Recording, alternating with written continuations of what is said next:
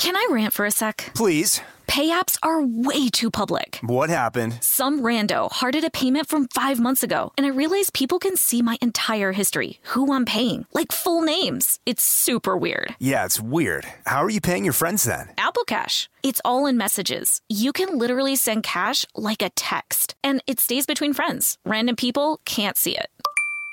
Did you just pay me a dollar on Apple Cash? Shh. Services are provided by Green Dot Bank. Member F D I C. Terms apply.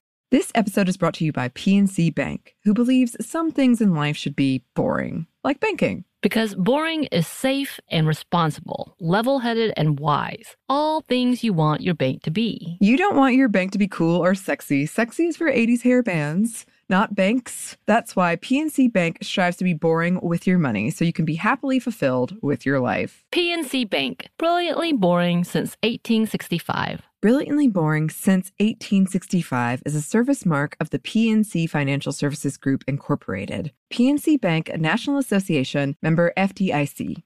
The state of Tennessee is one of the few places where the sounds are just as breathtaking as the sights. Whether that's live music at a historic music venue, the crack of an open fire at a campsite in the wilderness, or hearing kids laughing as they explore what's right around the bend, Tennessee just sounds perfect.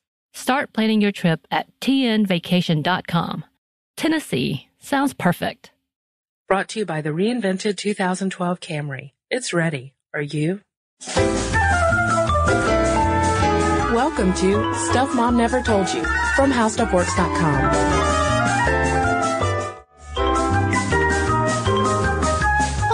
Molly, and welcome to the podcast. And I'm Kristen. Kristen, today we're going to talk about something called the G factor. G factor. And it's not what you think it is. Right. It's not that G. Y'all get your minds out of the gutter right now. And then put them right back in. Because today we're going to talk about sperm and this, and this uh, G factor. But the G in this case is general intelligence. And that is a uh, variable that is sort of used across across the board in terms of uh this fitness quality known as intelligence, because they're thinking that intelligent people tend to do pretty good in life, tend to take care of themselves. Yeah, they think it's a marker of good genetics. Mm-hmm. And uh so they've they've studied they've studied intelligence a lot. No, kind of trying to figure out whether or not you can inherit intelligence, whether or not it kind of runs in your bloodline, things like that. Or in your sperm. Or in your sperm. Which is why we're going to talk today a lot about semen. Now, the reason why we are talking about intelligence and semen is because we came across a study entitled, Intelligence and Semen Quality Are Positively Correlated. And this is when it just really pays off to host a podcast called Stuff Mom Never Told You, because it was really the highlight of my week, Kristen, to get an email from you saying, look at the study about intelligence and semen quality. Yeah, because we we have talked about this guy, Jeffrey Miller. He did a study that we've talked about a couple times about how strippers who are not on birth control and who are also ovulating get more tips than strippers who are not ovulating. So Jeffrey Miller knows his stuff. Okay. And so we were naturally, when you uh, title a study, Intelligence and Semen Quality Positively Correlated, Jeffrey Miller, we are going to get right on that. Yes. So the reason why Jeffrey Miller and his colleagues were interested in looking at intelligence and semen quality, because it might seem like those are two sort of disjointed ideas, or at least kind of disjointed on the body, you know, one's at the top, one's more in the middle. Well, and also, I mean, you think of that old expression, like, he's just thinking with his penis. Mm-hmm. I mean, that's a marker of saying, oh, you know, he's, he's not, not thinking, thinking at all. But yeah. Apparently here we've got two disparate things linked. Yeah. And so, so Miller and his colleagues are, are trying to get at cognitive correlates to positive health outcomes, because there have been studies about how more intelligent people tend to be healthier. They obviously don't smoke as much. They tend to drink less. They tend to eat better and live longer, all of this kind of stuff. So they're wondering if there's, if there are any biological underpinnings to that. Right. I mean, is it, is intelligence basically passed down because mm-hmm. these people are the most fit evolutionarily? I mean, that that's sort of how evolution works. You think that the best primed people to live the longest will pass on their genes. Are they doing that via sperm? Yeah, and this all also gets into kind of the nature versus nurture question. And I like this. This, this comes up a lot. Um, Miller describes all of this as a matrix. Like, mm-hmm. what is this human matrix of intelligence versus health? Right. So the way they did this study, and uh we read quite a few studies on this, and, you know, you can, I guess, kind of make quibbles with how this study went. Mm-hmm. You know, there are different, I don't think researchers have quite found the perfect way to study semen yet. Yeah, apparently, you know. So if you need to research something. Semen research, harder than it might sound. So let me explain how this study worked, because, you know, it's one of those things where you're going to have to kind of, I think, make a, a judgment on how you feel about this particular methodology. What they did is they had um the Vietnam Experience Study, which was conducted by the C D C in nineteen eighty-five. That, that was when four thousand four hundred sixty-two veterans underwent extensive medical and mental examinations. And of those, at the time, five hundred seventy-one had provided semen samples. So what they did was they looked at four hundred twenty-five of those samples, and uh what they had was a, a pool of men that were aged thirty-one to forty-four, of various races, but predominantly white. Um, and they, they kind of knew, you know, a few things about these men because they'd undergone sort of this whole battery of testing, uh, which allowed them to make exceptions for, you know, environmental factors like mm-hmm. smoking. Uh, they were able to kind of figure out how long the men had been in Vietnam and what they might have been exposed right, to. Right, mental disorders. Right. And so, but they also had intelligence testing for these men. So what they did is they compared the uh, intelligence battery testing to uh, three semen measures, uh, sperm concentration, sperm count, and sperm motility, which is basically whether your sperm can move in a in a in a forward direction towards a goal. Is it is it vibrant sperm? Uh, I, I yeah, sperm motility. Learned a new term myself during yes. this research. And if you score well on these factors, if you've got, you know, very mobile sperm and you've got a lot of it, then that's what they're going to deem high quality sperm, because that's the sperm that's going to get a woman pregnant, mm-hmm. as opposed to more sluggish sperm, fewer sperm in a sample. That's what they're talking about when they say that sperm is quality. Yes. And they found a statistically significant correlation between these highly mobile sperm, aka high quality semen, and high intelligence scores.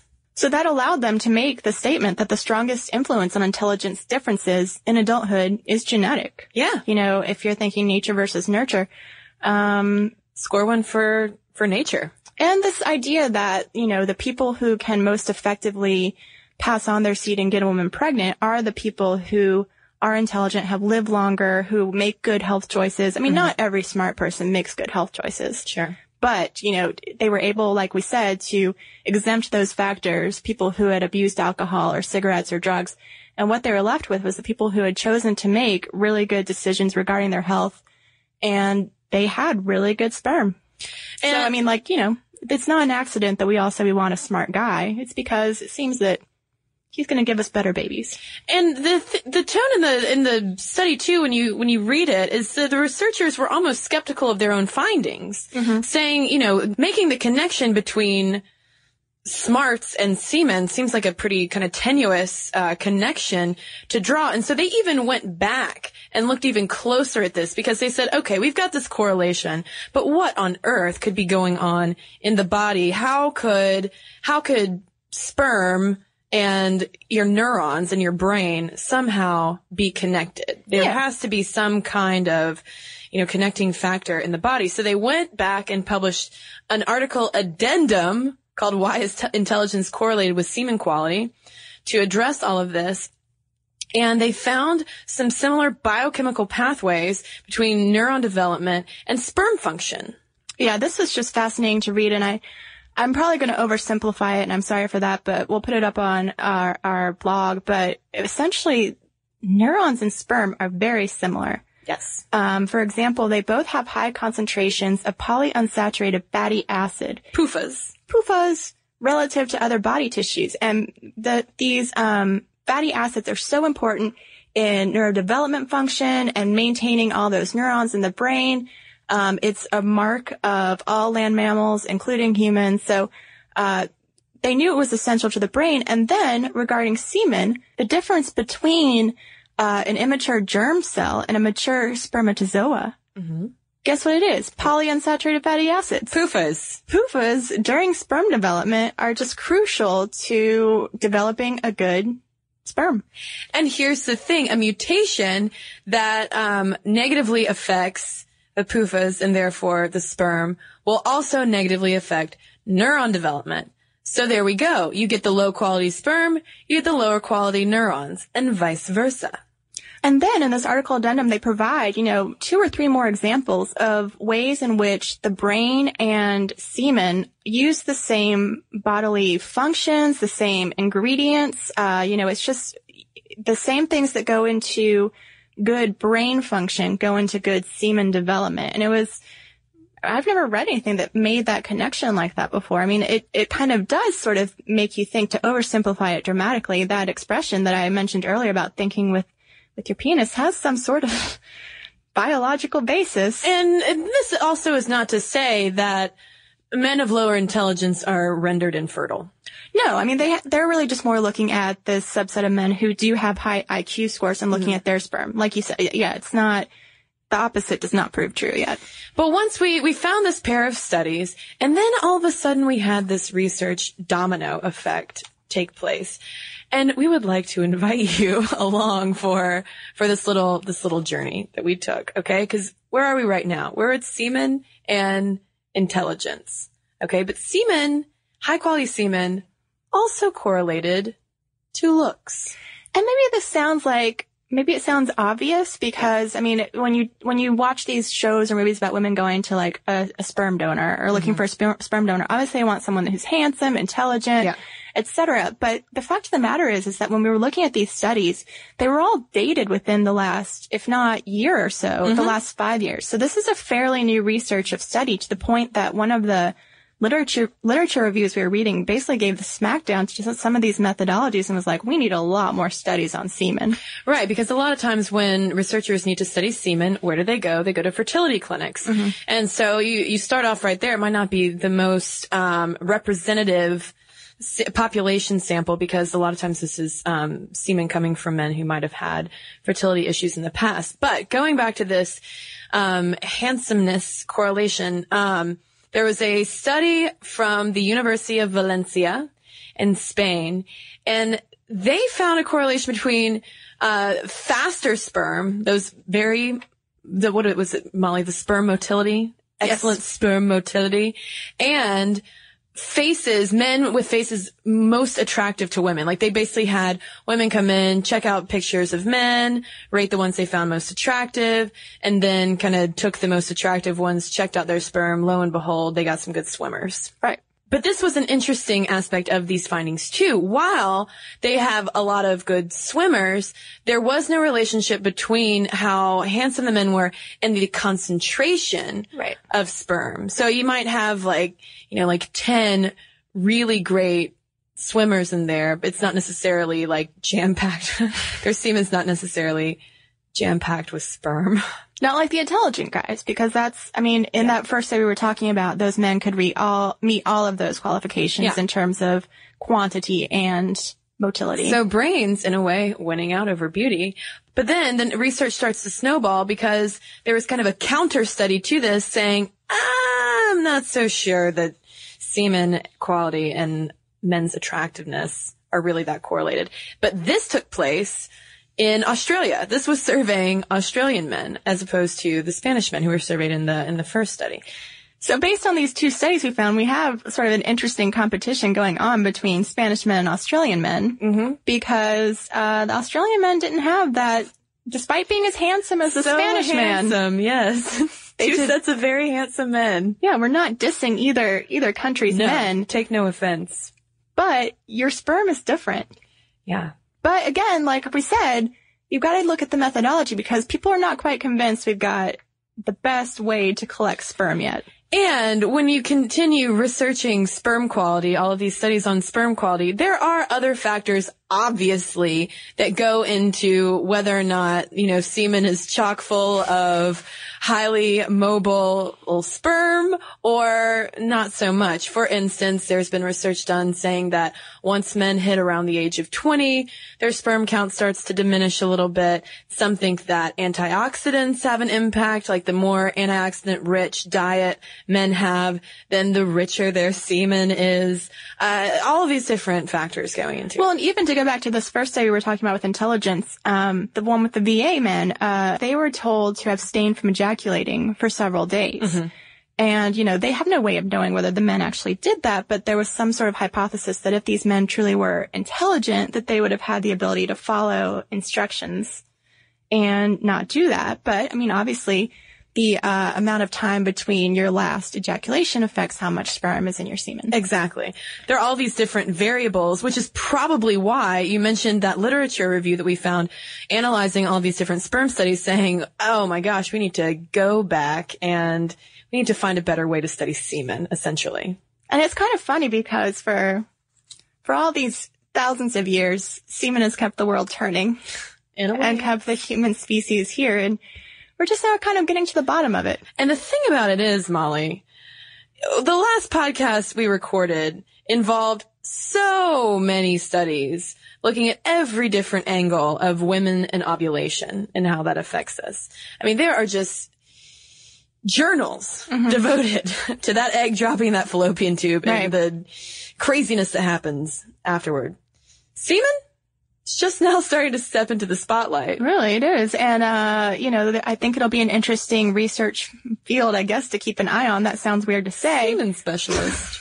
Jeffrey Miller, man, he's breaking new ground. I know. This has been Jeffrey Miller Week on the podcast. I hope Jeffrey Miller hears this podcast. And I hope we explained your study right. So yeah. if you do hear this, but, um, you know, it's like I said, it, it does seem odd that there are, in one way, it does seem odd that there are studies about this because, you know, women if, who have gone to clinics looking for a sperm donor do look for these factors.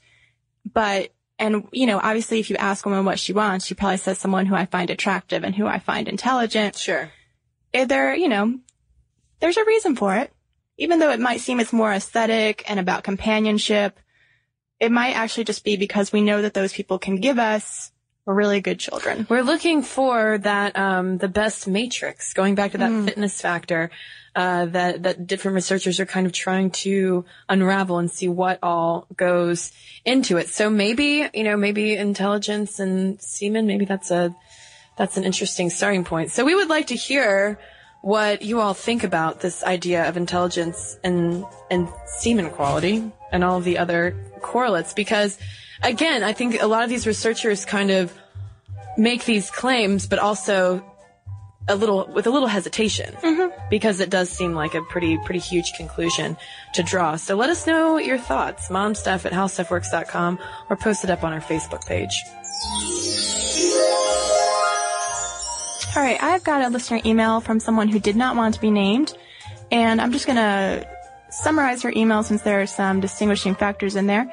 But basically, it's about one of our older podcasts about sororities, and we were talking about hazing and all the different forms that hazing can take. And this particular listener lived through an experience where she was hazed pretty badly and, uh, as a result, quit the sorority and disaffiliated and uh became reacquainted uh, with the sorority because she was still upset about what was going on, was worried about girls who might be getting expelled or would be in serious, you know, physical danger. And so she went through the process of testifying against her sorority.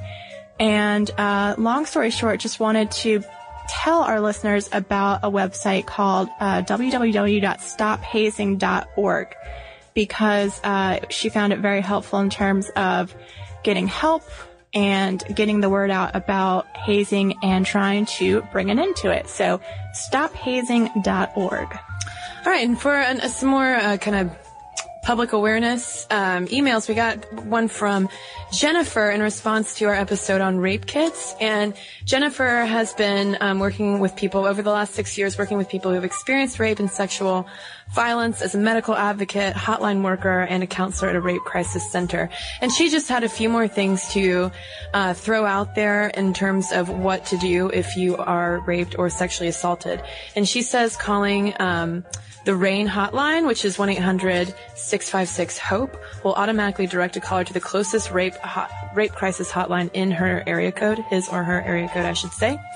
Um, she also says, if you've changed your clothes since an assault, please place them in a paper, not plastic bag when you bring them into the hospital. I can't remember the science behind it, but it keeps any potential evidence fresher, if you will. She says, if you're still wearing the clothes you were assaulted in, try to find someone who can bring you a new outfit. You might want to hand over what you were wearing for evidence, and it can take a while to get it back. She says, bring a friend if you can to the hospital, and E R visits can take a very, very long time. And this is the, her last tip that she put in bold. She says, it is never, ever too late to talk about and heal from rape and sexual violence. Even if it's been decades, there's someone who's willing to listen and care. Please call and ask for support. Contrary to what many people fear, asking for help is a sign of courage and strength, not weakness or instability.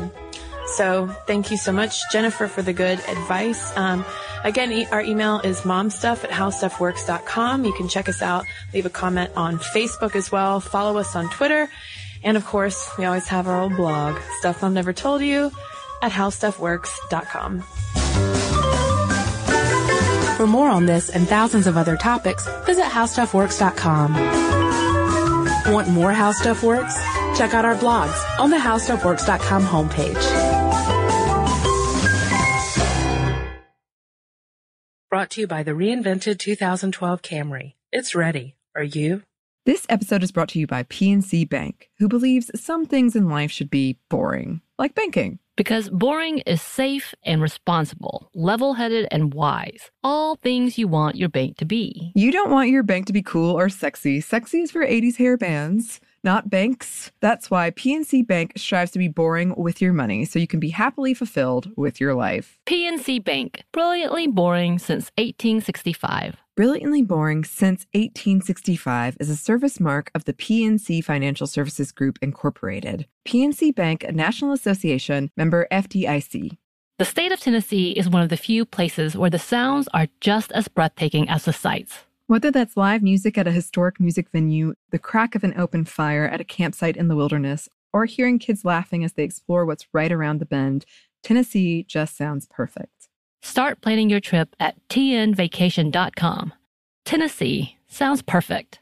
Xumo Play is your destination for endless entertainment. With a diverse lineup of three hundred fifty plus live channels, movies, and full T V series, you'll easily find something to watch right away. And the best part? It's all free. Love music? Get lost in the nineties with iHeart nineties, dance away with hip-hop beats, and more on the iHeart Radio music channels. No logins, no signups, no accounts, no hassle. So what are you waiting for? Start streaming at play dot xumo dot com or download from the app and Google Play stores today. All you can stream with Xumo Play.